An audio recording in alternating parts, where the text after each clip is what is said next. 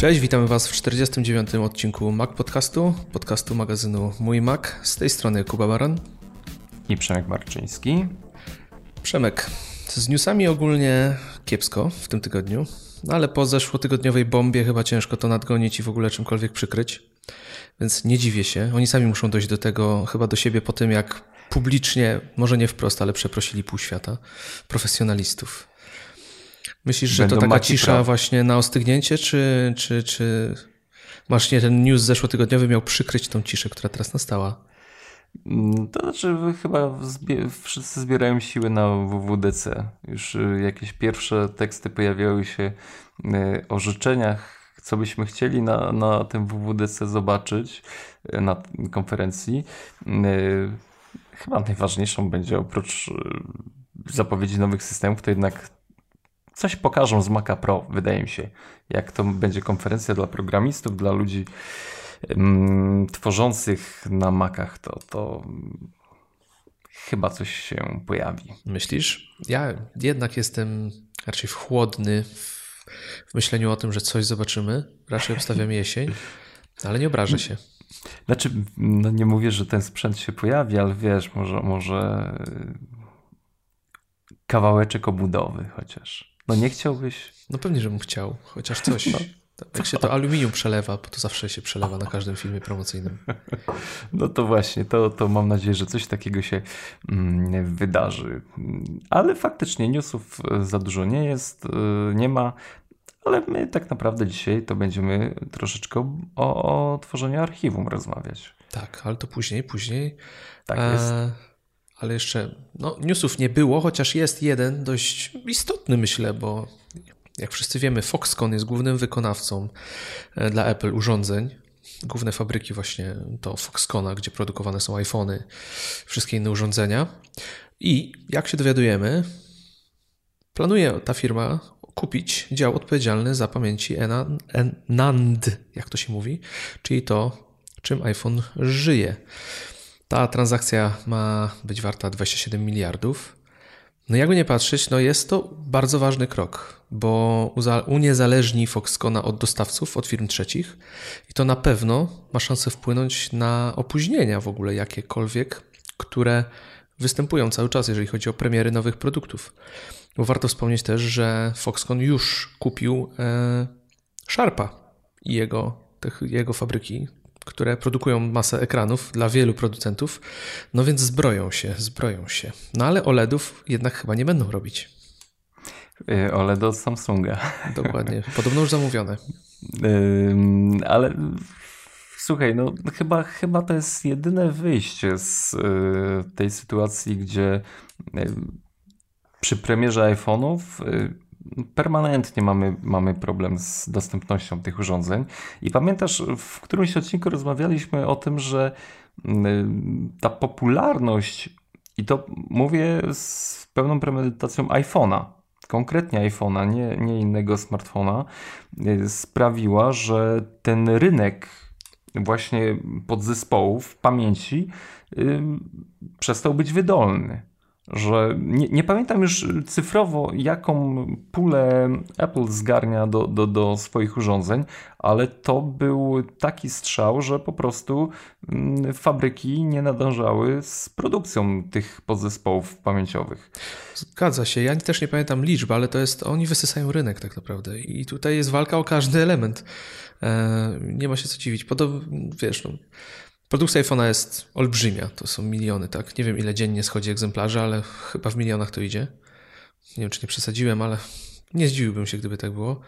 E, więc dla nas to jest i tak nie, dla mnie to jest niewyobrażalne w ogóle produkcja takiej ilości urządzeń, a patrząc na to, ile jest podzespołów, to już jest w ogóle kosmos. Także krok jak najbardziej, myślę, e, zrozumiały ze strony Foxcona. Zbroją się, uniezależniają. No ale to, że Toshiba y, będzie, no myślę, że, że się skuszą, inaczej by chyba ta informacja nie wypłynęła. Mm, y, no to powiem szczerze, mi, miły gesty dla użytkowników y, iPhone'ów, bo jednak Toshiba słynie ze swojej, z jakości swoich produktów. I, I no tutaj możemy czuć się znowu bezpiecznie. To nie jest kupowany jakiś producent y, nie wiadomo jakiego pochodzenia.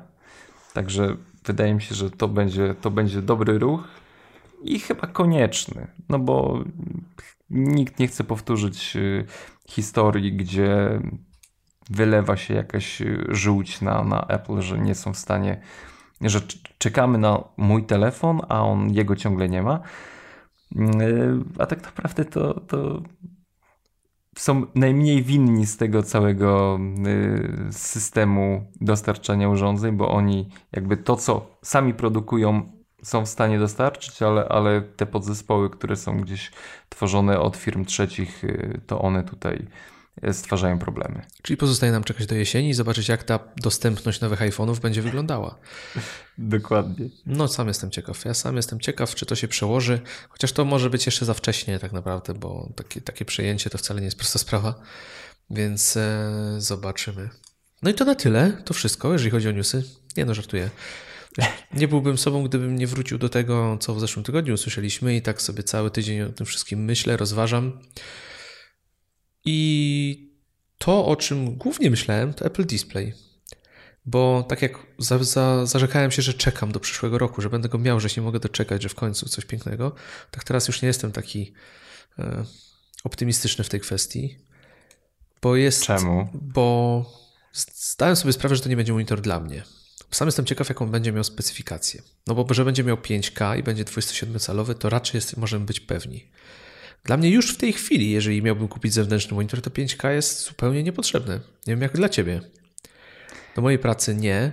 No jakość jest świetna, tak? Obrazu. Ale jeżeli to ma być pełna profeska, Apple będzie chciało na pewno tym monitorem uderzyć i pokazać, że znowu oto jesteśmy, tak? Wróciliśmy z hukiem. To może 8K, tak jak to zaprezentował ostatnio Dell. Dla mnie też nie będzie to wymóg konieczny 5K albo 8K? Jeju. Zmierzamy po prostu w jakimś znowu y, wir absurdu związany z cyferkami.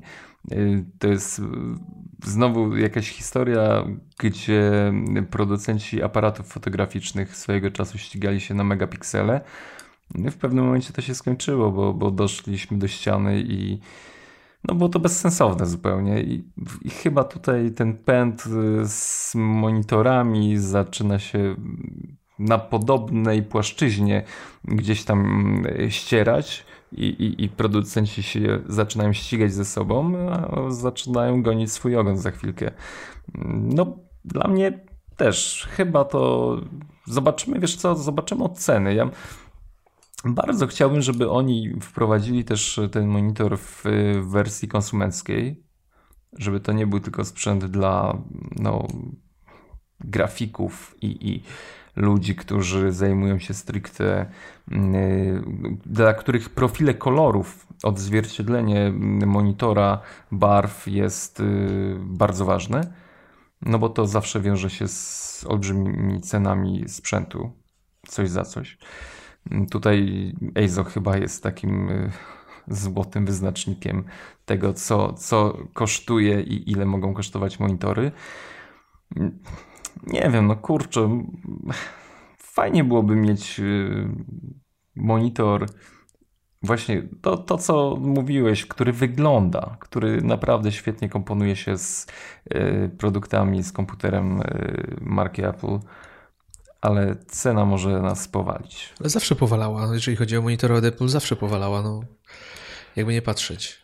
E, wiesz co, no nie wiem czy 8K, no tu strzeliłem sobie w kosmos troszkę, bo nie wiem czy to jest zupełnie potrzebne, ale no 5K już mamy monitory, tak, iMaki są 5K i te ekrany są, bardzo fajne wyświetlacze, e, no ale nie ukrywajmy, ten nowy będzie musiał być tej samej na pewno jakości, jeżeli nie lepszy niż to, co aktualnie mamy w MacBookach nowych. Więc ta szeroka gama kolorów, tak, no ja nie jestem grafikiem, mogę tu pleść trochę bzdur, ale mm, tam P3, tak, to jest chyba ten, ten kolorystyka. No wchodzimy w rejony, o których nie, nie za dużo wiemy, ale zostańmy przy tym. Jakość co najmniej na poziomie nowego MacBooka Pro, więc jest, jest co robić. No i cena na pewno się odbije. No na pewno będzie lepszy niż ten LG. Tak mi się wydaje, że musi być lepszy w parametrami. No, patrząc na cenę, no to te 5000 trzeba będzie mieć na pewno na niego. No jeżeli jeszcze będzie miał te wszystkie możliwości, tak jak poprzedni Apple Display, no to myślę, że chyba czas zacząć odkładać, jeżeli ktoś jest zainteresowany tym produktem. No ja jednak zaczynam myśleć o tym, że chyba nie kupię ostatecznie tego Apple Display, e, no bo po co w sumie? Chociaż wiesz jak to jest, tak jak kiedyś rozmawialiśmy, e, ludzie kupują 15-calowe MacBooki Pro nie po to, bo potrzebują to, co one oferują, tylko chcą mieć 15-calowego MacBooka i to jest główna filozofia. No i dużo osób kupi Apple Display, bo chce Apple Display, tak? Nie no, to jest w ogóle sprzęt y, nie tylko pod względem wyglądu świetny, ale nie zapominajmy o tym, że ta wygoda podłączenia jednym kablem z komputerem, który ma być ładowany, y, ma, no, monitor jest hubem też w sobie, który, który ułatwia y, przesyłanie danych między innymi urządzeniami, czyli ta filozofia dysków zewnętrznych, że możemy do samego monitora podpinać i, i tutaj jednym kablem podchodząc z laptopem wpinamy się do monitora i mamy wszystko załatwione. No to też jest y, wygoda i za to też płacimy. Zobaczymy. Nie wiem, no ja ciężko, ciężko powiedzieć mm, o jakby spektrum ceny, jakiej można się spodziewać. Mm, czy to będzie Oprócz coś... tego, że będzie y, wysoka. No tak, to, że będzie wysoka, to mm, tutaj chyba nie będziemy się sprzeczać, bo raczej y, no, o zakład tutaj łatwo jest y, wygrać. Ale zobaczymy. Mo, może gdzieś się zostanie to podzielone na wersję konsumencką. A z drugiej strony, hmm, ciekawe, czy będą chcieli tworzyć produkt niższej jakości, czy już będą brylować w kierunku Mac Pro, iMac Pro, no i Apple Display. No Schiller, Schiller powiedział w tym ostatnim wywiadzie, że właśnie ten display ma być for pro users, więc tutaj raczej celują w profesjonalistów. Ale tu, o właśnie, dobre pytanie. Jeżeli słuchają nas profesjonaliści od grafiki, od, od w ogóle obrazu, którzy potrzebują dobrej jakości monitora, to w perspektywie tego przyszłorocznej premiery mm, dajcie nam znać, napiszcie do nas, czy Apple Display jest dla Was produktem, który Was zainteresuje, czy jednak macie go gdzieś, mówiąc krótko, i Eizo Król, jak to mówi się. Dajcie znać, koniecznie. To co, Przemek? Myślę, że przejdziemy do tematu głównego. Nie będziemy przeciągać newsów. Nie ma sensu raczej większego w tym tygodniu. Trochę musimy Ale się cofnąć. Zastanawiam się, dlaczego tak? się tak rozmarzyłeś nad tym Apple Display. No ja bym go chciał, tylko wiesz, potem zaczynam być coraz starszy i coraz bardziej racjonalnie myśleć. Także okay. tu, tu, liczę, liczę, liczę te złotówki, ile, jakie fajne rzeczy mógłbym mieć za te Apple, Apple Display. Ale nie, nie mówię nie, nie mówię nie. Z Patronite'a kupię, o. O, na pewno. Mm, Sam wpłacę. Staraj, starajmy się. Sam wpłacę, powiem żonie, że dostałem od, od słuchaczy. No to byłoby coś. Dobra, przejdźmy do głównego tematu. No musimy się trochę cofnąć. E, mamy lekkie opóźnienie w tej tematyce, ale o kopiach zapasowych dzisiaj pogadamy. Jako, że 31 marca obchodziliśmy World Backup Day, uważam, że wyjątkowy ważny dzień. Dla wielu jeszcze nie, a dla, dla części dopiero będzie. My jak to kiedyś usłyszałem i jak to bardzo lubię to powiedzenie, ludzi dzielimy na tych, którzy robią backup i na tych, którzy jeszcze nie robią backupu. I jest w tym sporo prawdy. No i tutaj chcieliśmy Was przekonać trochę do tego, że te backupy warto robić, bo nawet no, mamy urządzenia Apple niezawodne, jak wiemy, bezpieczne. Nic nam nie grozi, ale jednak zdarza się, że coś potrafi nam zagrozić, Przemek. Coś, wiem, że coś chcesz więcej na ten temat powiedzieć. E, nawet jeśli sobie nie zdajemy z tego sprawy, to zawsze, jeśli dotykamy się sprzętu elektroniki, to nigdy nie jest to w 100% bezpieczny sprzęt. Nie wiem, czy zauważasz nieraz łaty, które się pojawiają nawet w iOSie, bez jakichś zbędnych i spektakularnych opisów. Mają krótką notkę, łatamy zabezpieczenia systemu. Tak, no Apple ma to do siebie, że z reguły dowiadujemy się o tym, że była poważna luka bezpieczeństwa po tym, jak została załatana. Wcześniej rzadko się zdarza, żebyśmy o czymś wiedzieli. Tak, no a my jako szaraczki o tym nie wiemy, aczkolwiek ci, którzy y, zawodowo zajmują się y, wchodzeniem w dane innych osób, na pewno o tym wiedzą i myślę, że dzisiaj również jest przynajmniej kilka dziur, z których można korzystać, również w iOSie. Mm, ale pamiętajcie o tym, że zawsze, gdy jest tworzona informacja o aktualizacji systemu, mm, szczególnie bezpieczeństwa, to nie ma się co zastanawiać i, i trzeba ją wykonać jak najszybciej. Ale w swojej historii Apple już kilka razy pokazało, że jest to problem. Yy, nawet kwestia jailbreaka, tego wchodzenia w głębsze ustawienia systemu, które są dla zwykłych użytkowników niedostępne, a po tak naprawdę złamaniu telefonu yy, można dostać się do dodatkowych funkcji. Yy, też pokazuje to, że no, my nawet świadomie jesteśmy w stanie zhakować swój telefon, żeby dostać się do, do, do nie wiem, nie wiem do czego już w tym momencie tam można się dostawać. Yy, które, no, do funkcji, których, yy, które Apple chowa przed zwykłym użytkownikiem, a które no nie wiem, czy są niezbędne, ale na pewno nie są najbezpieczniejsze. Yy, w swojej historii kilka, kilka takich zdarzeń było. Chyba najbardziej spektakularna sytuacja była związana z San Bernardino, z tą strzelaniną i z y, tym zabójcą, który y, posiadał iPhone'a i y, FBI chciało się do niego dostać. No tutaj cała dyskusja przetoczyła się przez świat technologii i nie tylko, czy Apple powinno udostępnić wgląd do, do danych tego iPhone'a.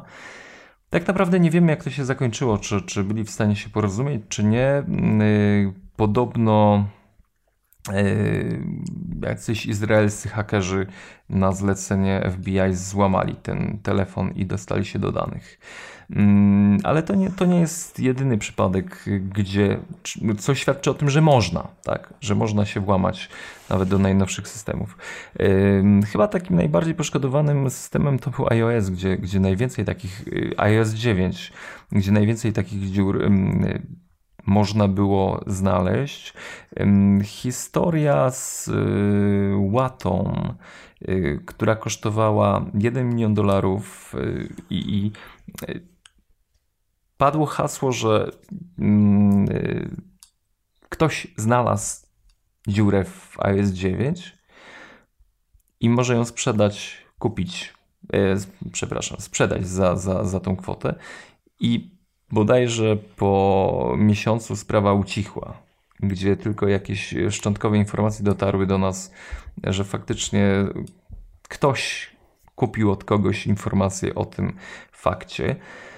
E, mówi się też e, o e, niemieckiej grupie hakerów z Chaos Computer Club, która złamała iPhone'a 5S i jego system Touch ID, którym podobno wystarczyły odciski palca użytkownika na obudowie, żeby móc dostać się do środka telefonu. Pamiętasz, była, była taka sytuacja, że y, wielkie oburzenie pojawiło się, że Apple y, zakazało y, wymieniać w nieautoryzowanych serwisach właśnie y, ten czytnik. Tak, to jest technicznie zablokowane, po prostu muszą się zgadzać numery seryjne, bodajże one są zaszyfrowane na płycie. Nie da się podmienić Touch ID. Tak, no i pamiętam, że ten y, też no, wow, jakie to Apple jest złe, że tutaj y, przycisk mi się popsuł, ja nie mogę go sam wymienić tam za jakąś niższą kwotę. No, to jest właśnie zabezpieczenie przed tym, żebyśmy nie mieli większych kłopotów, również przy, przy zbliżających się premierach e, z um, HomeKitem, mam nadzieję, które gdzieś tam będą się działy. Ale wracając, e, w maju też 2015 roku mówiło się o Unicode of Death, czyli wysyłając ciąg znaków z emotikonkami w iMessage, mogłeś zablokować swój telefon. To było zabawne, to może złe słowo. Zabawne to może złe słowo, aczkolwiek na pewno y, nie był to y, najciekawszy feature y, iOS-a. I chyba taki mm, najbardziej spektakularny i najgłośniej, mm, najgłośniejsza sprawa Xcode Ghost przewinęła się, y, temat przewijał się przez, przez dłuższy czas, bo wiemy, że mm, Apple dość y, tutaj restrykcyjnie wchodzi w y, analizę aplikacji, która, które pojawiają się w Apple Store i możemy czuć się bezpiecznie, powinniśmy czuć się bezpiecznie, mm, a jednak złośliwe oprogramowanie przedostało się do, do tego sklepu, a to za sprawą tego, że środowisko Xcode jest darmowe i niektórzy programiści, to w ogóle cała sytuacja działa się w Chinach, e, mogą pobierać je z różnych źródeł, które są otwarte, dostępne. I niektórzy z nich właśnie w ten sposób e, pobrali to środowisko programowania, ale okazało się, że ono jest zhakowane. I podczas kompilacji oprogramowania tworząc, tworzonego na, tym, y, na tej wersji Xcode, y, wypluwana aplikacja miała w sobie no, kod, który y, potrafił udostępniać niepowołanym osobom dane osób, które korzystały właśnie z tej aplikacji. A tam pamiętam, że chyba jakieś były takie w top 10 jakaś gra tam była dość mocno e, z tym skażona. Tak, nie pamiętam teraz nazwy, ale było jakaś znana aplikacja też była tym e, zakażona. Także problem poważny. Y, problem poważny, co, co powinien nam sugerować y, fakt, że trzeba y, jednak nad tym bezpieczeństwem i, i szczególnie archiwizacją popracować. Jeszcze jedna taka cyfra, która dla mnie była dość yy, mocna. Yy, brytyjska firma zajmująca się analizą danych yy, rzuciła koszt włamań, jakie będą do 2020 roku. Wyceniła na kwotę 2,1 tryliona dolarów, czyli to jest milion milionów dla mnie kwota niewyobrażalna. No, ciężko sobie to uzmysłowić, ile to zer. No. Ale całkiem sporo. Także nasze dane są cenne. Nasze dane są coraz bardziej wystawione na pokusy chętnych, żeby tam zajrzeć. Zdjęć rodzinnych to może nie szukają, aczkolwiek coraz więcej no, finansowych operacji wykonujemy na telefonie. No i się dzieje. Mm, I tak jesteśmy uprzywilejowani w stosunku do Androida na pewno, no bo nie zapomnę sytuacji, jak kiedyś w banku byłem coś załatwiać i pan mi powiedział, że jest aplikacja mobilna. Nie do końca chyba wiedział, z kim rozmawia i mówi do mnie, że ale zanim pan ją uruchomi, to niech pan sobie zainstaluje antywirusa. A ja tak mówię, kurczę. Antywirusach? Nie słyszałem o antywirusie na iOS-a. No, oczywiście mówił Android. Jak powiedziałem, ale ja ten, ja mówię, mam, iPhone. A to nie, to nie, to pan nie musi nic instalować. Także, tak jak Przemek powiedział, no, czy to chodzi o nasze dane, czy chodzi o nasze urządzenie? No, mamy na nim wiele, wiele rzeczy, wiele danych, wiele informacji, wiele dokumentów, zarówno na Macu, jak i na naszych iPhone'ach. I w sytuacji, jak ktoś zupełnie bez naszej wiedzy będzie ingerował w ten system, przejmie go, warto mieć gdzieś kopię zapasową swoich danych. To jest rzecz najważniejsza tak naprawdę, bo tak jak już powiedziałem, mm, z reguły jej, jej ważność staje się dla nas naprawdę e, rzeczą nie do przecenienia w momencie, kiedy rzeczywiście te dane stracimy. Chociaż to też nie zawsze tak jest, bo ja mam wiele przypadków, kiedy ktoś do mnie przychodził, stary, straciłem wszystkie swoje dane, na przykład z dysku, weź coś zrób. No dobra, odzyskaliśmy powiedzmy 80-90%. Ja mówię, masz nauczkę teraz, ma być backup, będziesz robił backup? Oczywiście, że będę robił backup. No już teraz to już na pewno będę robił backup. Za trzy miesiące. Stary, znowu mi zniknęły dane. A robiłeś backup? No i ta słynna odpowiedź. No ale wiesz, nie? No i tak to jest. Także uprzedzam. No jednak to jest bolesne. Ciężko się żonie wytłumaczyć na przykład, nie? Że, że wszystkie zdjęcia, które mieliście w domu, to akurat były na twoim dysku, który ci wypadł z torby, jak wychodziłeś do pracy. Także warto o tym pamiętać i ten World Backup Day powinien o tym też przypominać. Te wszystkie dziury, wpadki, e, problemy z urządzeniami na pewno powinny wam to uzmysłowić. No ale zacznijmy od początku w takim razie. Taki powiedzmy mm, kompendium wiedzy dla początkującej osoby, która z backupami ma niewiele wspólnego lub wie coś. No podstawowa rzecz chyba, jaką każda osoba może zastosować i wiele osób to robi, to jest takie kopiowanie danych na dysk zewnętrzny. Ręcznie czy nieręcznie, no ale powiedzmy swój katalog, mm, na przykład Home na macOSie, kopiują niektóre osoby sobie na dysk zewnętrzny. Ja słyszałem, Przemek, że jeden z uczestników naszego podcastu też podobne rzeczy robił. No powiem wam, że praktykowałem to rozwiązanie. W sumie to jest chyba najprostsze i, i mm, może nie najbezpieczniejsze, ale na pewno lepsze niż nic. Wpinacie sobie dysk y, zewnętrzny do Maca i przeciągacie cały folder y, domowy. Tam są wszystkie wasze dane zapisywane. Niech nie przeciągają, bo jak przeciągną, to im zniknie. A, kopiujcie. Ale nie, no chyba domyślnie jak przeciągasz na dysk zewnętrzny, to tam yy, pojawia się ta ikonka plusa. Chyba tak, tak, tak, chyba tak, tak. No już nie byliby tacy brutalni. Ale wiecie co, jest jedno fajne rozwiązanie. Bo zobaczcie, że w tym waszym katalogu domowym nie wszystkie te informacje są kluczowe, a no, rozmiar tego, tego dysku, je, tej, tego folderu jest no, potężny i może y, zająć to kopiowanie trochę czasu. Tylko, że no, też y, zostawiajcie sobie to na noc i, i kopiujcie te dane, bo y, to nie jest na pewno zmarnowany czas. Ale mała sztuczka. Używajcie do tworzenia kopii ważnych plików yy, inteligentnych teczek.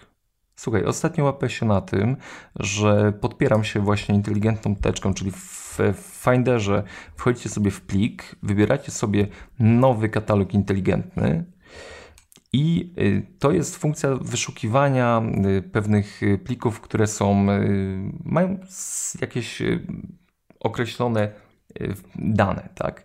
I możecie sobie wykorzystać tagi. Zachęcam do korzystania z tagów y, y, do oznaczania tych najważniejszych plików albo folderów. Y, I tam macie taką funkcję, jak sobie stworzycie nowy katalog inteligentny, rozwiniecie sobie menu rodzaj, bo za chwilę będziecie mogli sobie wybrać, co konkretnie macie, macie, ma się znaleźć w tym inteligentnym folderze i wybieracie sobie inne.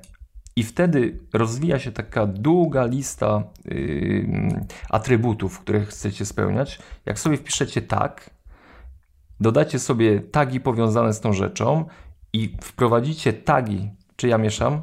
Mieszam, co? Mów, Mam nadzieję, oni się połapią, będą cofać. Po, połapiecie się. tworząc nowy katalog, wybierzcie sobie tagi i tam dodajcie sobie na przykład tak ważne i wszystkie pliki, które są dla Was naprawdę mm, istotne, oznaczajcie tym katalogiem, tym tagiem. I one pojawią się właśnie w tym inteligentnym katalogu, który będziecie mogli łatwo sobie skopiować na dysk zewnętrzny. No jest to, jest to metoda, ale ogólnie nie polecamy Przemek chyba tej metody za bardzo. To jest absolutna podstawa, jaką można robić. To jest kopia zapasowa na słowo honoru, ja uważam. No, słuchaj, yy, za chwilę przejdziemy do konkretnych tak, narzędzi. Tak, tak. Ale jeżeli roz... nie robicie, no to to jest rzecz pierwsza, którą zróbcie w ogóle. Nawet teraz. Przerwijcie słuchaj tego odcinka i zróbcie sobie kopię zapasową, jeżeli nie macie jakiejkolwiek.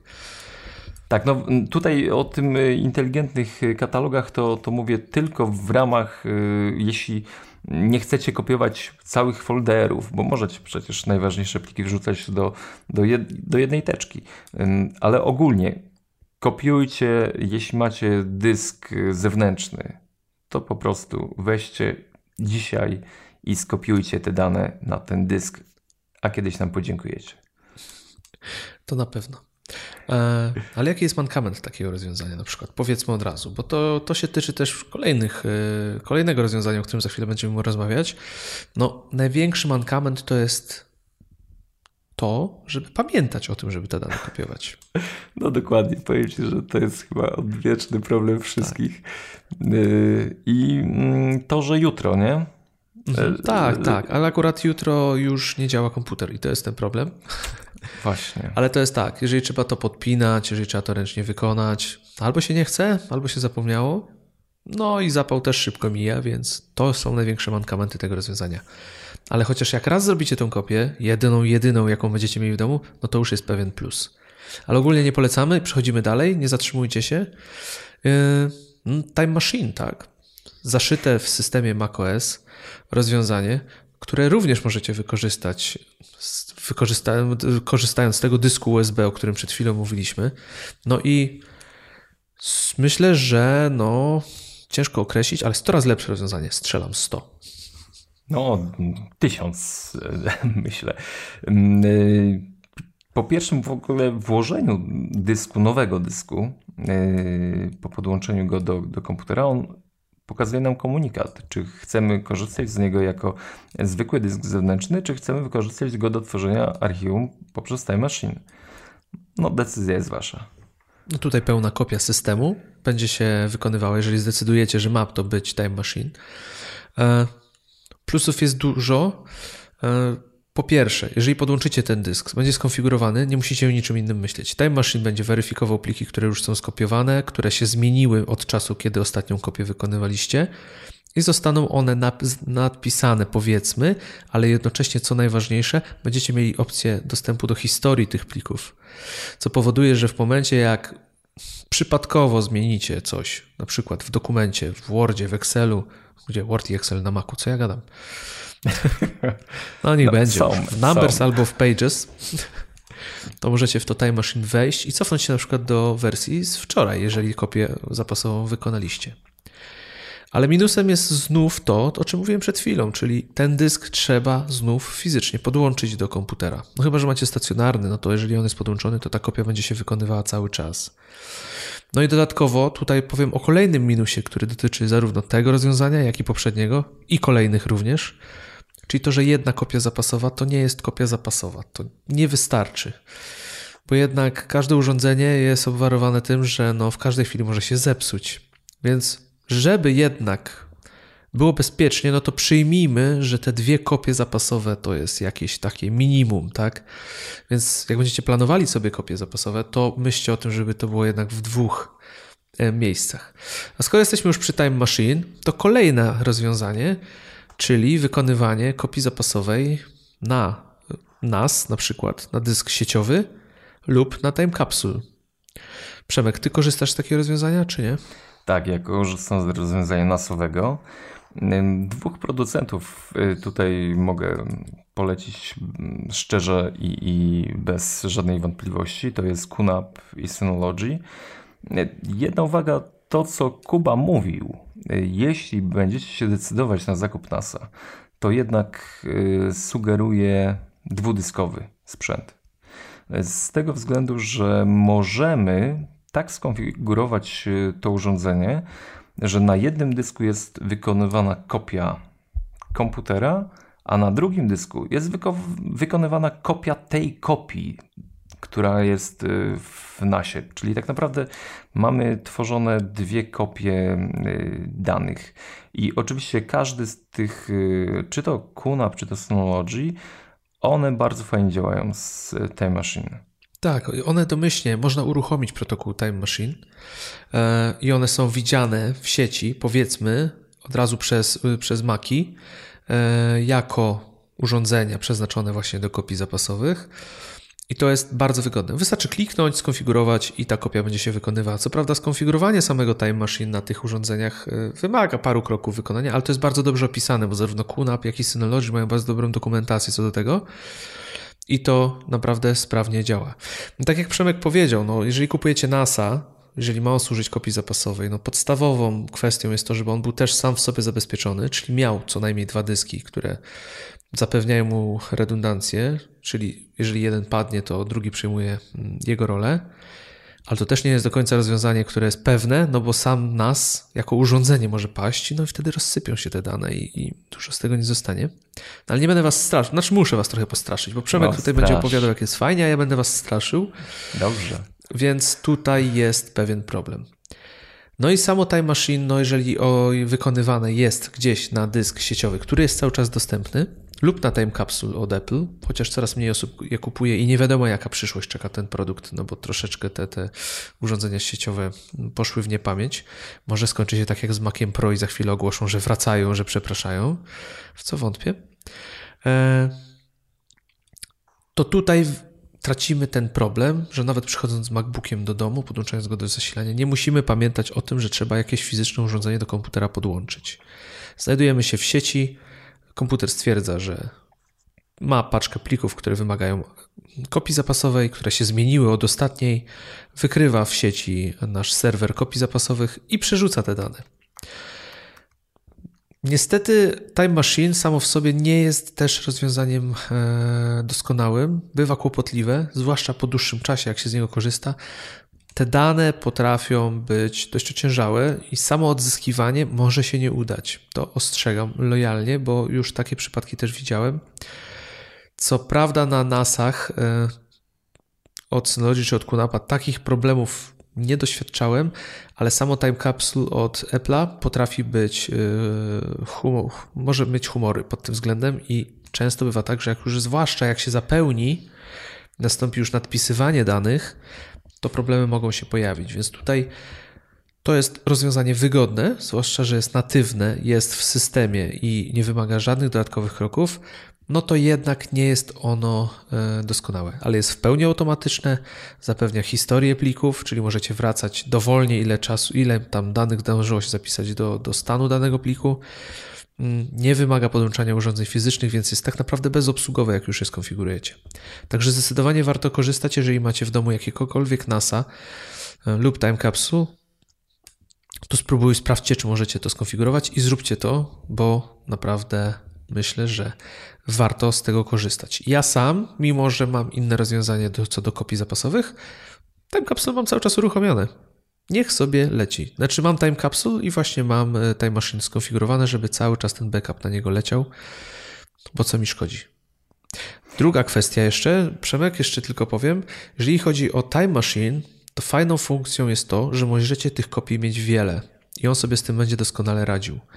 Ja na przykład mam kopię na NASie, nie, mam w domu na kopię na Time Capsule i w jednej z lokalizacji, gdzie pracuję, Mam też duży NAS, nawet bardzo duży, gdzie jest uruchomiony Time Machine i tam też kopia zapasowa się y, tworzy. Więc to jest jeszcze druga rzecz, że możecie mieć w wielu lokalizacjach kopie zapasowe i one, y, Mac o to zadba, żeby one się wykonywały w obu miejscach, więc to jest dodatkowe już zabezpieczenie też. Myślę, że nie będzie kłopotem też na przykład, żeby mieć dysk USB i też na przykład jakąś lokalizację sieciową, więc warto o tym pamiętać. Nie ma tutaj problemu i właśnie to, o czym mówiłem, czyli można mieć wiele lokalizacji dla swoich kopii, co jest niezwykle ważne. Pamiętajcie tylko o tym, że pierwsze uruchomienie Time Machine z dyskiem może potrwać no, kilkanaście godzin nawet, zanim te wszystkie dane się zindeksują, przeniosą i zrobi się z tego uporządkowana bryła danych. Mm, ale wiesz, co mnie najbardziej w, tak irytuje w y, tej machine? Mhm. To, że nie jestem w stanie określić ram czasowych pracy tego y, archiwum.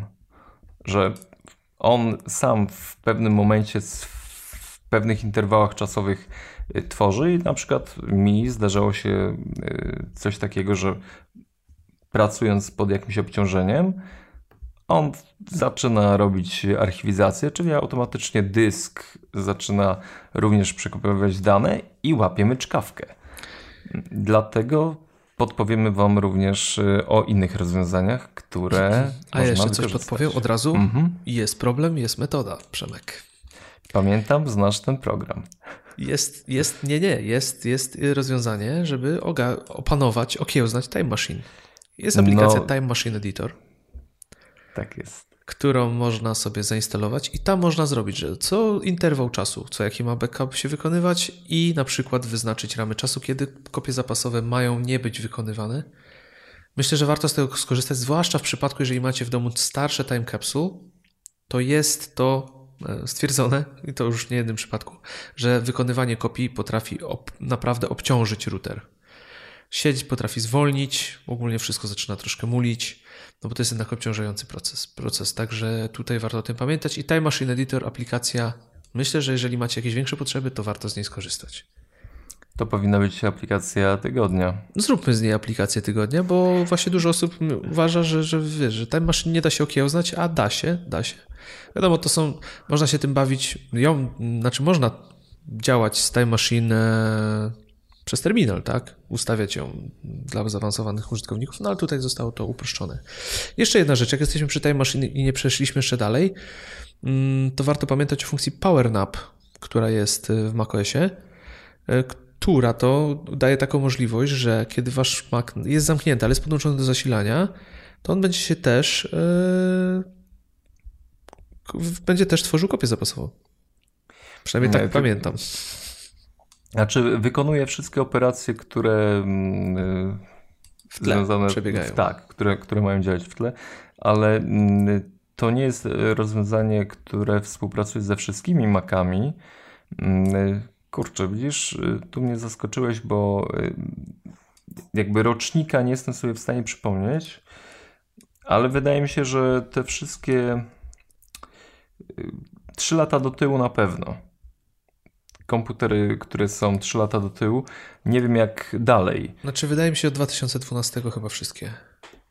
Od, tak? Od 2012? Na, na, pewno od MacBook Pro Retina jak wyszedł. To one już to miały Power na A, no to pamiętam. widzisz, no to ja gdzieś tam Ale się też teraz strzelam, tak jak mi się kojarzy. Nie, nie, nie łapcie mnie tutaj za, za słowa, ale tak mi się kojarzy, że to właśnie od tego momentu. A to był 2012 rok bodajże, albo 2013.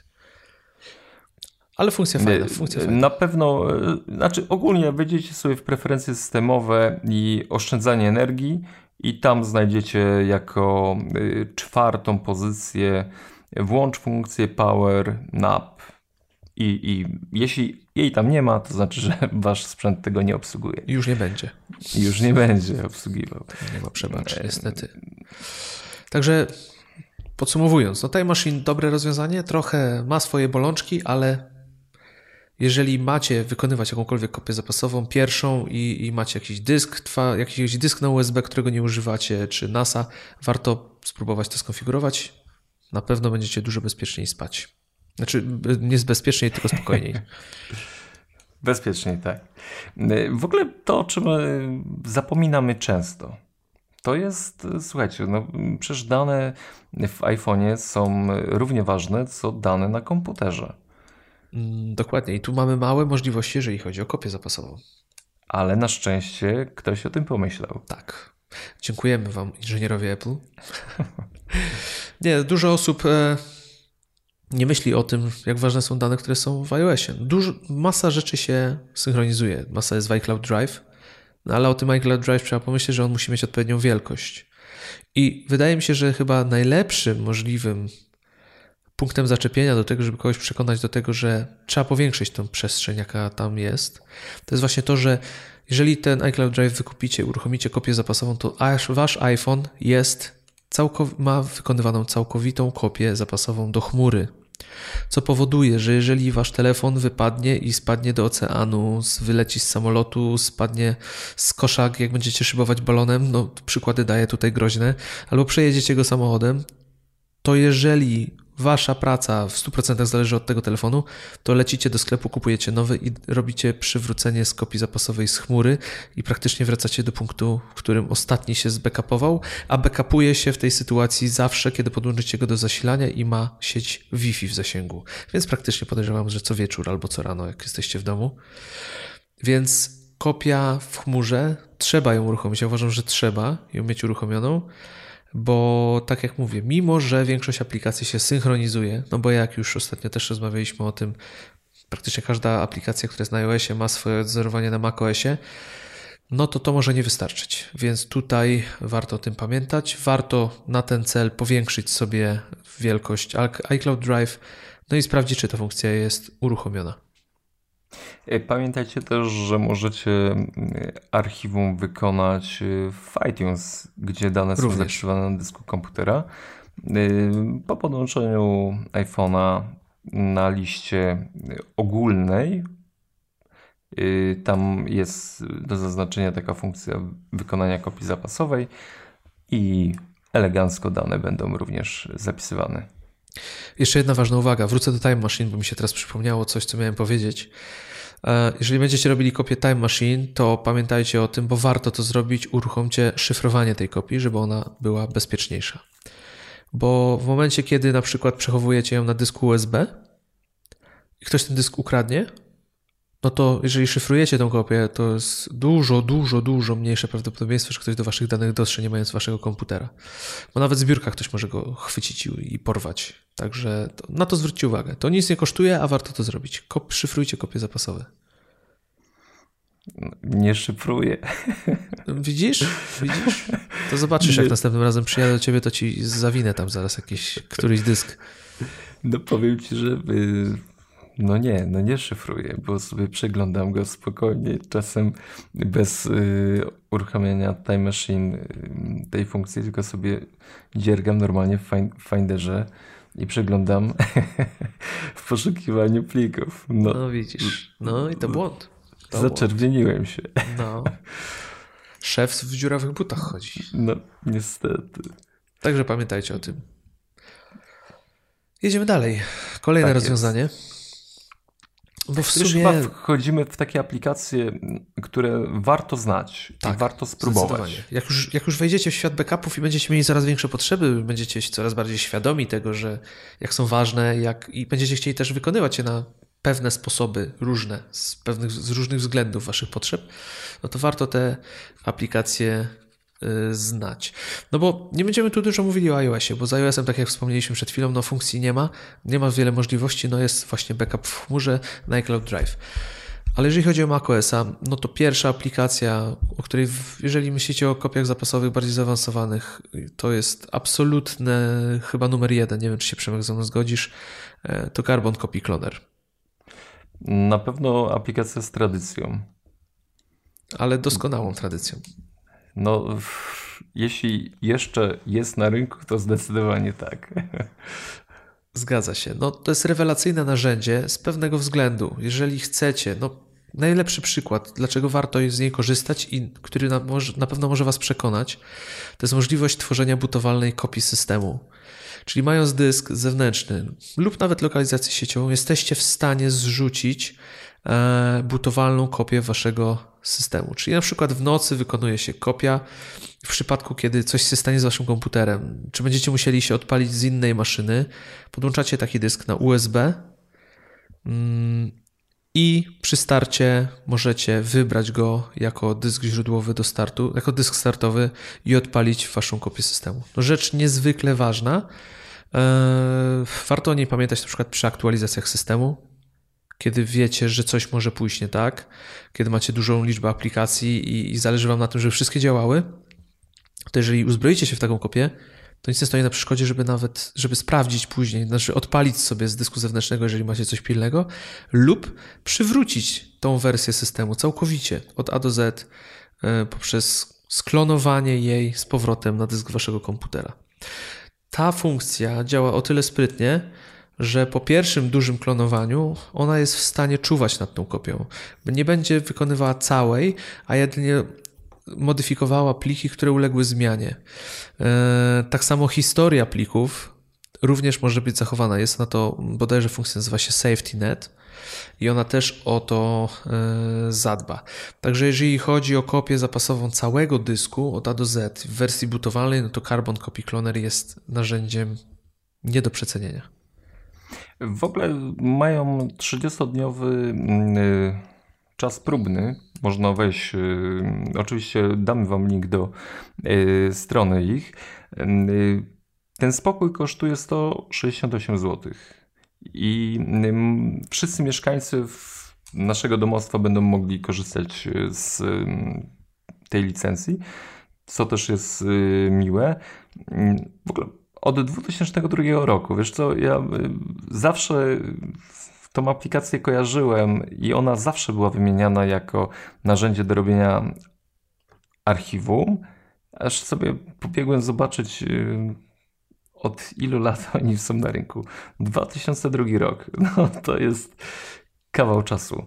Y, wiesz co, z taką drugą aplikacją chyba, która mi się gdzieś kojarzy i która działa na też y, podobnych zasadach, chociaż bardziej ufam yy, Carbon Copy Cloner, to jest yy, Super Duper. Tak, Super Duper też jest znaną aplikacją, chociaż ja nie korzystałem z niej, bo zawsze byłem zwolennikiem obozu Carbon Copy Clonera.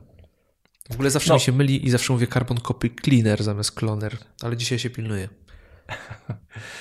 Y, co jeszcze możemy w, czym możemy zainteresować Was? W Carbon Copy Clonerze? Nie, nie, nie. W inną aplikacją, bo tutaj już. Y, no, no w większości powiedziałem, no jeszcze można tylko wspomnieć jeszcze o Carbon Copy Clonerze to, że e, istnieje możliwość tworzenia harmonogramu i też tasków różnych, że to nie musi być cały dysk butowalny, to mogą być poszczególne katalogi. One w zależności od tego, jak potrzebujemy, możemy skonfigurować masę różnych zadań i, i, i kopiować po prostu jakieś zadane katalogi, podkatalogi. Więc możliwości jest masa i zdecydowanie myślę, że zadowoli ta aplikacja chyba każdego. Ale kolejną y, dość ciekawą, ciekawym rozwiązaniem jest backup w chmurze na dyskach sieciowych, czy to Google'a, czy OneDrive od Microsoftu, czy Dropbox, y, a nawet Amazon. I tutaj y, świetną aplikacją jest Arc, który to umożliwia. On działa podobnie powiedzmy do, do Carbon Copy Clonera, tylko właśnie pozwala na wybranie tych, e, tych lokalizacji. Więc jeżeli macie dużą chmurę, płacicie za nią i nie wykorzystujecie miejsca, e, która, które, które zapewnia, to warto na pewno tą aplikacją się e, zainteresować. No bo ostatecznie jest tutaj to poczucie bezpieczeństwa, powiedzmy, takie, że te chmury są zabezpieczone, tak. Są w potężnych serwerowniach, wasze dane są tam przechowywane, są zabezpieczone. Jest niska, powiedzmy, szansa na to, że coś się z nimi stanie. Można się zastanawiać, jak są bezpieczne, no bo jednak, jeżeli kopiujecie tam wszystkie swoje dane, no to jeżeli ktoś tam wejdzie, no to może być różnie i raczej nie chcielibyście, tak jak Przemek, mieć tam niezaszyfrowanych danych. Będę złośliwy, Przemek, żebyś to za chwilę zaszyfrował. Jak skończymy, to pobiegnę. Tak. Ale tutaj nie macie się też za bardzo co martwić, no powiedzmy za bardzo, ponieważ e, wasze dane, jeżeli są e, kopiowane do chmury, to są one oczywiście szyfrowane. Widzisz, Przemek, pomyśleli o tym. Także e, powiedzmy, że są bezpieczne. Warto z tego korzystać. Aplikacja obsługuje też wersjonowanie, co jest niezwykle ważne, czyli możecie wracać do danych punktów w czasie, jeżeli chodzi o Wasze pliki. E, I myślę, że to wszystko. Warto zajrzeć na stronę, oczywiście będzie link. Cena za jednorazowy zakup to jest 50 dolarów dla użytkownika. 30-dniowy trial, można sobie przetestować, więc jeżeli macie dostęp do chmury, do któregoś z dysków sieciowych z olbrzymią pojemnością, to na pewno jeżeli macie tam wolne miejsce, warto Arkiem się yy, zainteresować, bo aplikacja działa bardzo sprawnie. Nie słyszałem jeszcze narzekań na to właśnie, jak ona działa. W ogóle przeszliśmy płynnie do tworzenia archiwum właśnie w chmurze. To jest po yy, jakby tworzeniu najprostszym rozwiązaniem przeciągnij i upuść na dysk, y, czyli zwykłym kopiowaniu. Y, potem wspominaliśmy o Time Machine, wspominaliśmy już o bardziej zaawansowanej aplikacji Carbon Copy Cloner. I wchodzimy w tym momencie w tworzenie archiwum gdzieś poza naszymi dyskami. I wyobraźcie sobie, że są usługi już takie konkretne z tym związane też. Ja jestem wielkim zwolennikiem takich usług. No bo o ile, tak jak przed chwilą mówiłem, ARK tworzy szyfrowane kopie i to wszystko tam gdzieś się szyfruje, jest zabezpieczone, no to jednak nie mam do końca komfortu psychicznego. Nie miałbym, bo sam tego nie robię, szczerze mówiąc. Nie, nie wykorzystuję tak e, dysków sieciowych, e, żeby moja kopia wszystkich moich danych się tam znajdowała, bo ogólnie bardzo wybiórczo e, staram się wrzucać rzeczy w chmurę do dysków sieciowych. A nigdy nie trafiają tam dane wrażliwe. A robiąc pełną kopię, no jednak te dane wrażliwe tam powędrują. Dlatego warto Mm, zainteresować się usługami takimi jak CrashPlan albo Backblaze. To są usługi, które specjalizują się w kopii zapasowej w chmurze. Co jest niewątpliwym plusem? Cena, bo według mnie nie jest zbyt wygórowana, bo obie usługi chyba mieszczą się w 5 dolarach miesięcznie. Co w tej chwili, jaki jest kurs dolara? Poniżej 4 zł bodajże, tak? Mm, tak, no tak. i jeszcze taniej wychodzi, gdy wykupujemy roczną. Tak, przy rocznym abonamencie to chyba płacimy tak jakby za 10 miesięcy. To jest rok, to jest mniej więcej warto, mhm. 50, powiedzmy 50 dolarów. Więc koszt nie jest zbyt duży. Dlaczego nie jest zbyt duży? No bo policzcie sobie, jeżeli macie kupić NASA z dwoma dyskami, no to musicie wyłożyć sporo kasy. Powiedzmy półtora tysiąca, dwa tysiące za jakiś normalny, sympatyczny model. Lub mieć dysk USB paru terabajtowy który też trzeba kupić, trzeba podłączać, co nie jest wygodne. Więc wydaje mi się, że 50 dolarów rocznie na przykład jest olbrzymim komfortem. Zwłaszcza jeżeli pamiętamy o tym, że te usługi nie znają słowa ograniczona pojemność. Więc wasze dane są tam przerzucane, nie macie ograniczenia. Możecie backupować komputer, możecie backupować dysk USB, który jest podłączony do waszego komputera. Możecie backupować dowolną ilość danych. Warto tylko powiedzieć, że Backblaze do tej chwili ma zebrane, poczekajcie, policzę zera, żebym się nie pomylił. 200, nie, poczekaj, raz, dwa, trzy. 2,5 miliona gigabajtów danych. To jest 2441 terabajtów. Robi wrażenie, Przemek, co? No, robi troszeczkę. Tak. E, także tutaj nie ma problemu z pojemnością. Ile byście nie mieli danych, wszystkie możecie zbackupować. Także myślę, że warto, bo to tutaj zupełnie, jak to się mówi, sky is the limit. Jaki jest minus, o którym warto pamiętać? Jak chcecie dane przywrócić? To jest pewien kłopot, no bo jednak ograniczają nas przepustowości łączy. Więc jeżeli chcecie dokonać szybkiego przywrócenia danych, no jednak musicie pamiętać o tym, że to pobranie będzie chwilę trwało. Co prawda obie te usługi oferują przysłanie wam dysku twardego czy pendrive'a z waszymi danymi, które chcecie odzyskać, no ale jednak to są firmy amerykańskie, więc zanim one dotrą do Polski, to myślę, że jednak zdążycie ściągnąć to, co chcecie. No ale jest to niewątpliwie jakiś kłopot. Ja to nie wiedziałem, że CrashPlan ma taką funkcję, że, że przysyłają ci pendrive. Tak, możesz zamówić dysk, chyba bo do, do 3-4 terabajtów chyba możesz danych sobie tam przeznaczyć, żeby oni ci tam skopiowali i oni ci to przyślą. No to szacunek. Szacunek, szacunek. Ale no mówię, no jest to, jest to pewien problem. Chyba największym plusem jest jednak to, że nawet jak wam się dom zawali, mówiąc krótko, czego nikomu nie życzę, to wasza kopia będzie w chmurze i, i nic jej się nie stanie. Wasze dane cały czas będą gdzieś tam. Także warto zainteresować się tymi usługami, jeżeli chcecie poświęcić trochę kasy na to, e, bo rozwiązanie jest naprawdę świetne. Same aplikacje działają w tle, instaluje się dodatki w macOSie i on tak samo jak na zasadzie, tak jak Time Machine, e, też pilnuje cały czas, co się zmieniło, co dodaliśmy i cały czas synchronizuje to z serwerami Backblaze'a, czy tam CrashPlana. Także tutaj linki umieścimy. No i myślę, że to jest w sumie przyszłościowe rozwiązanie i warto, warto o tym pamiętać. Ja mam parę lokalizacji, które już mają kopię na Backblaze i bardzo sobie to rozwiązanie chwalę. Zupełnie nie muszę myśleć o tym, gdzie to leży, chociaż są tam jeszcze dodatkowe kopie, ale Backblaze jest dla mnie naprawdę rzecz, rozwiązaniem, które gwarantuje mi spokój ducha. Już nieraz przywracałem różne dane. Także działa. A co, Mogę co powiedzieć, jest droższy? Crash Plan czy... Są chyba podobne, Backblaze chyba jest odrobinę droższy.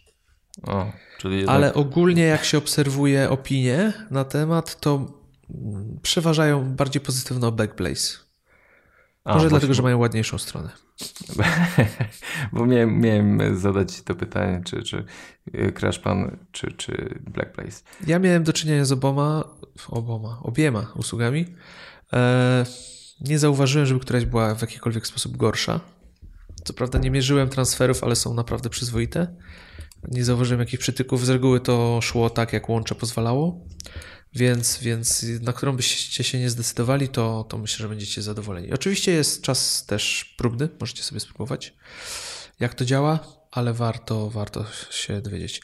Druga rzecz, Backblaze lub Crashplan, w tej chwili nie powiem, raz do roku, e, to taka ciekawostka, publikuje raport, jeżeli chodzi o dyski twarde.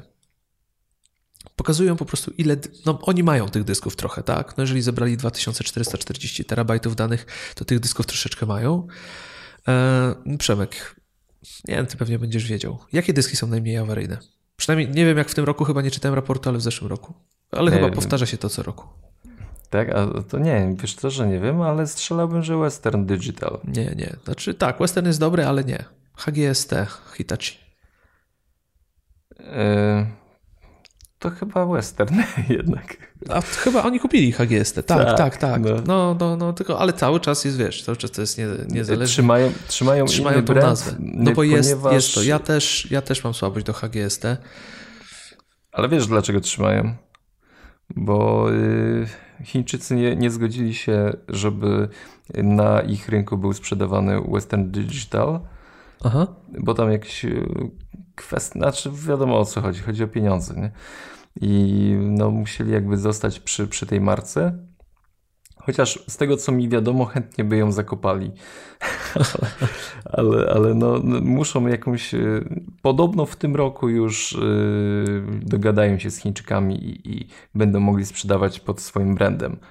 Aczkolwiek dla mnie mogą zostać yy, przy tym, co jest. E, ale wiesz co, no jednak mimo to, że wiesz, dla mnie, dlaczego ja nie mówię, że to jest Western Digital? Ja mam ciągle zakodowane, że to jest HGST, bo ja ich nie postrzegam jako Western Digital, powiem ci szczerze. Rozumiem. Bo jednak te raporty, wiesz, Western Digital jest właścicielem 2012 roku i firmy takie jak Backblaze kupują i Western Digital dyski i kupują HGST.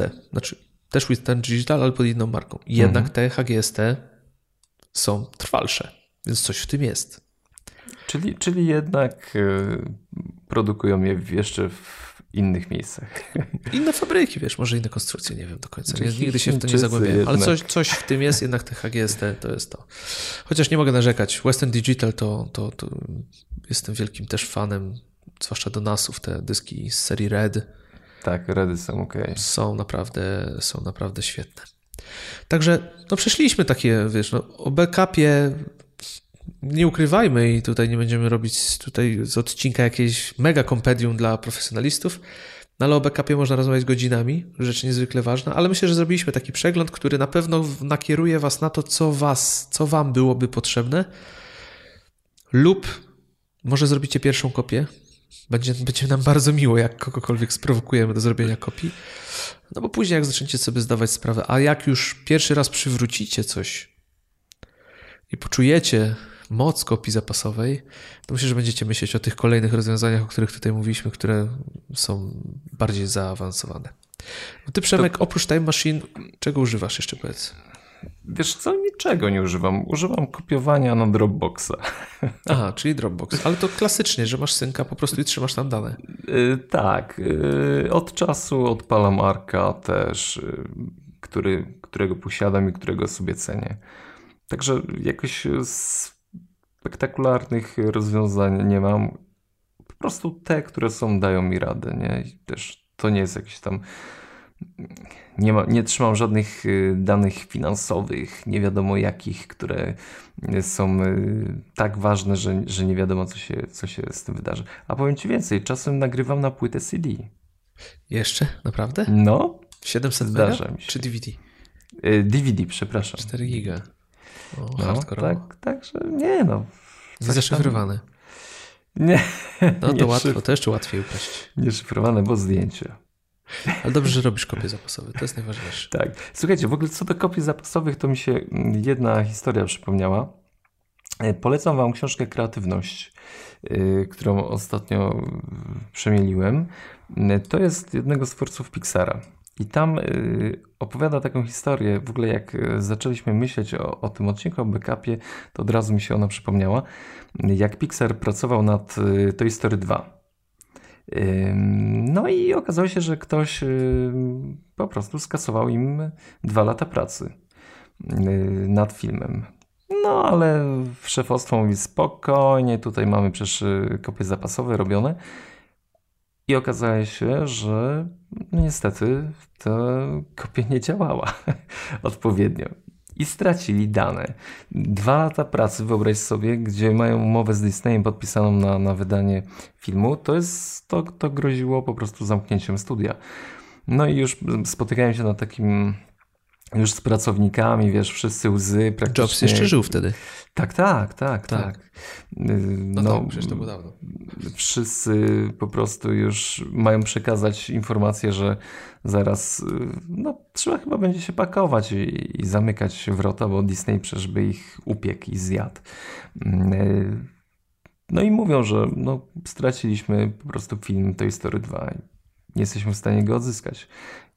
A jedna pani mówi, przepraszam, ale ja z faktu, bo oni dawali taką możliwość, że, że możesz sobie pracować gdzie chcesz, a z faktu, że ta pani urodziła yy, dziecko, to sporo czasu spędzała w domu.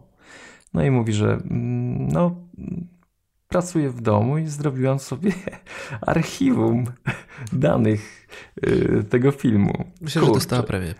Myślę, że w ogóle y, on fajnie opowiadał, że po prostu pojechali po ten komputer i do domu, w koce owinęli, jak arkę wnosili do studia, żeby nic się nie wydarzyło, no i odzyskali. No.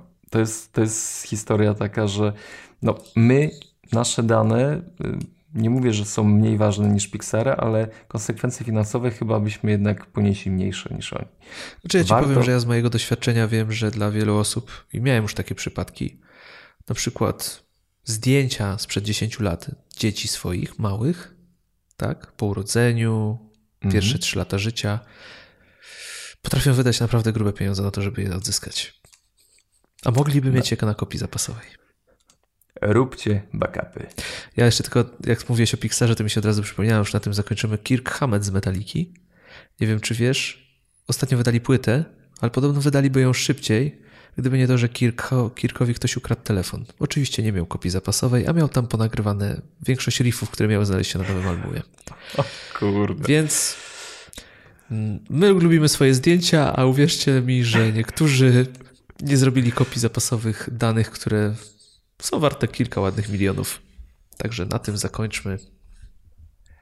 I zapraszamy Was do robienia kopii Dajcie znać, jeżeli obudziliście się troszeczkę z takiego letargu i poczucia bezpieczeństwa. No, dajcie nam znać, że słuchajcie, dzisiaj zrobi, zrobiłem kopię zapasową. Taki konkurs może, może zróbmy. No i w ogóle opowiedz, opowiedzcie nam, no, piszcie do nas. Jak robicie kopię? Ile kopii? Czy jedna, czy dwie? Time Machine? Kopiujecie na dane na dysk? Czy, po, czy może korzystacie z tych aplikacji, o których mówiliśmy? Jesteśmy naprawdę ciekawi tego, co robicie. A tymczasem już godzinka minęła, no to będziemy powoli kończyć. Nastraszyliśmy, poopowiadaliśmy, nie wiem czy nie pogmatwaliśmy trochę, ale posłuchałem jeszcze raz i będzie dobrze. To co, y, wszystkiego najlepszego i życzymy Wam z bezpiecznych danych. Y, Przemek Marczyński i Kuba Baran. Do usłyszenia, na razie, cześć.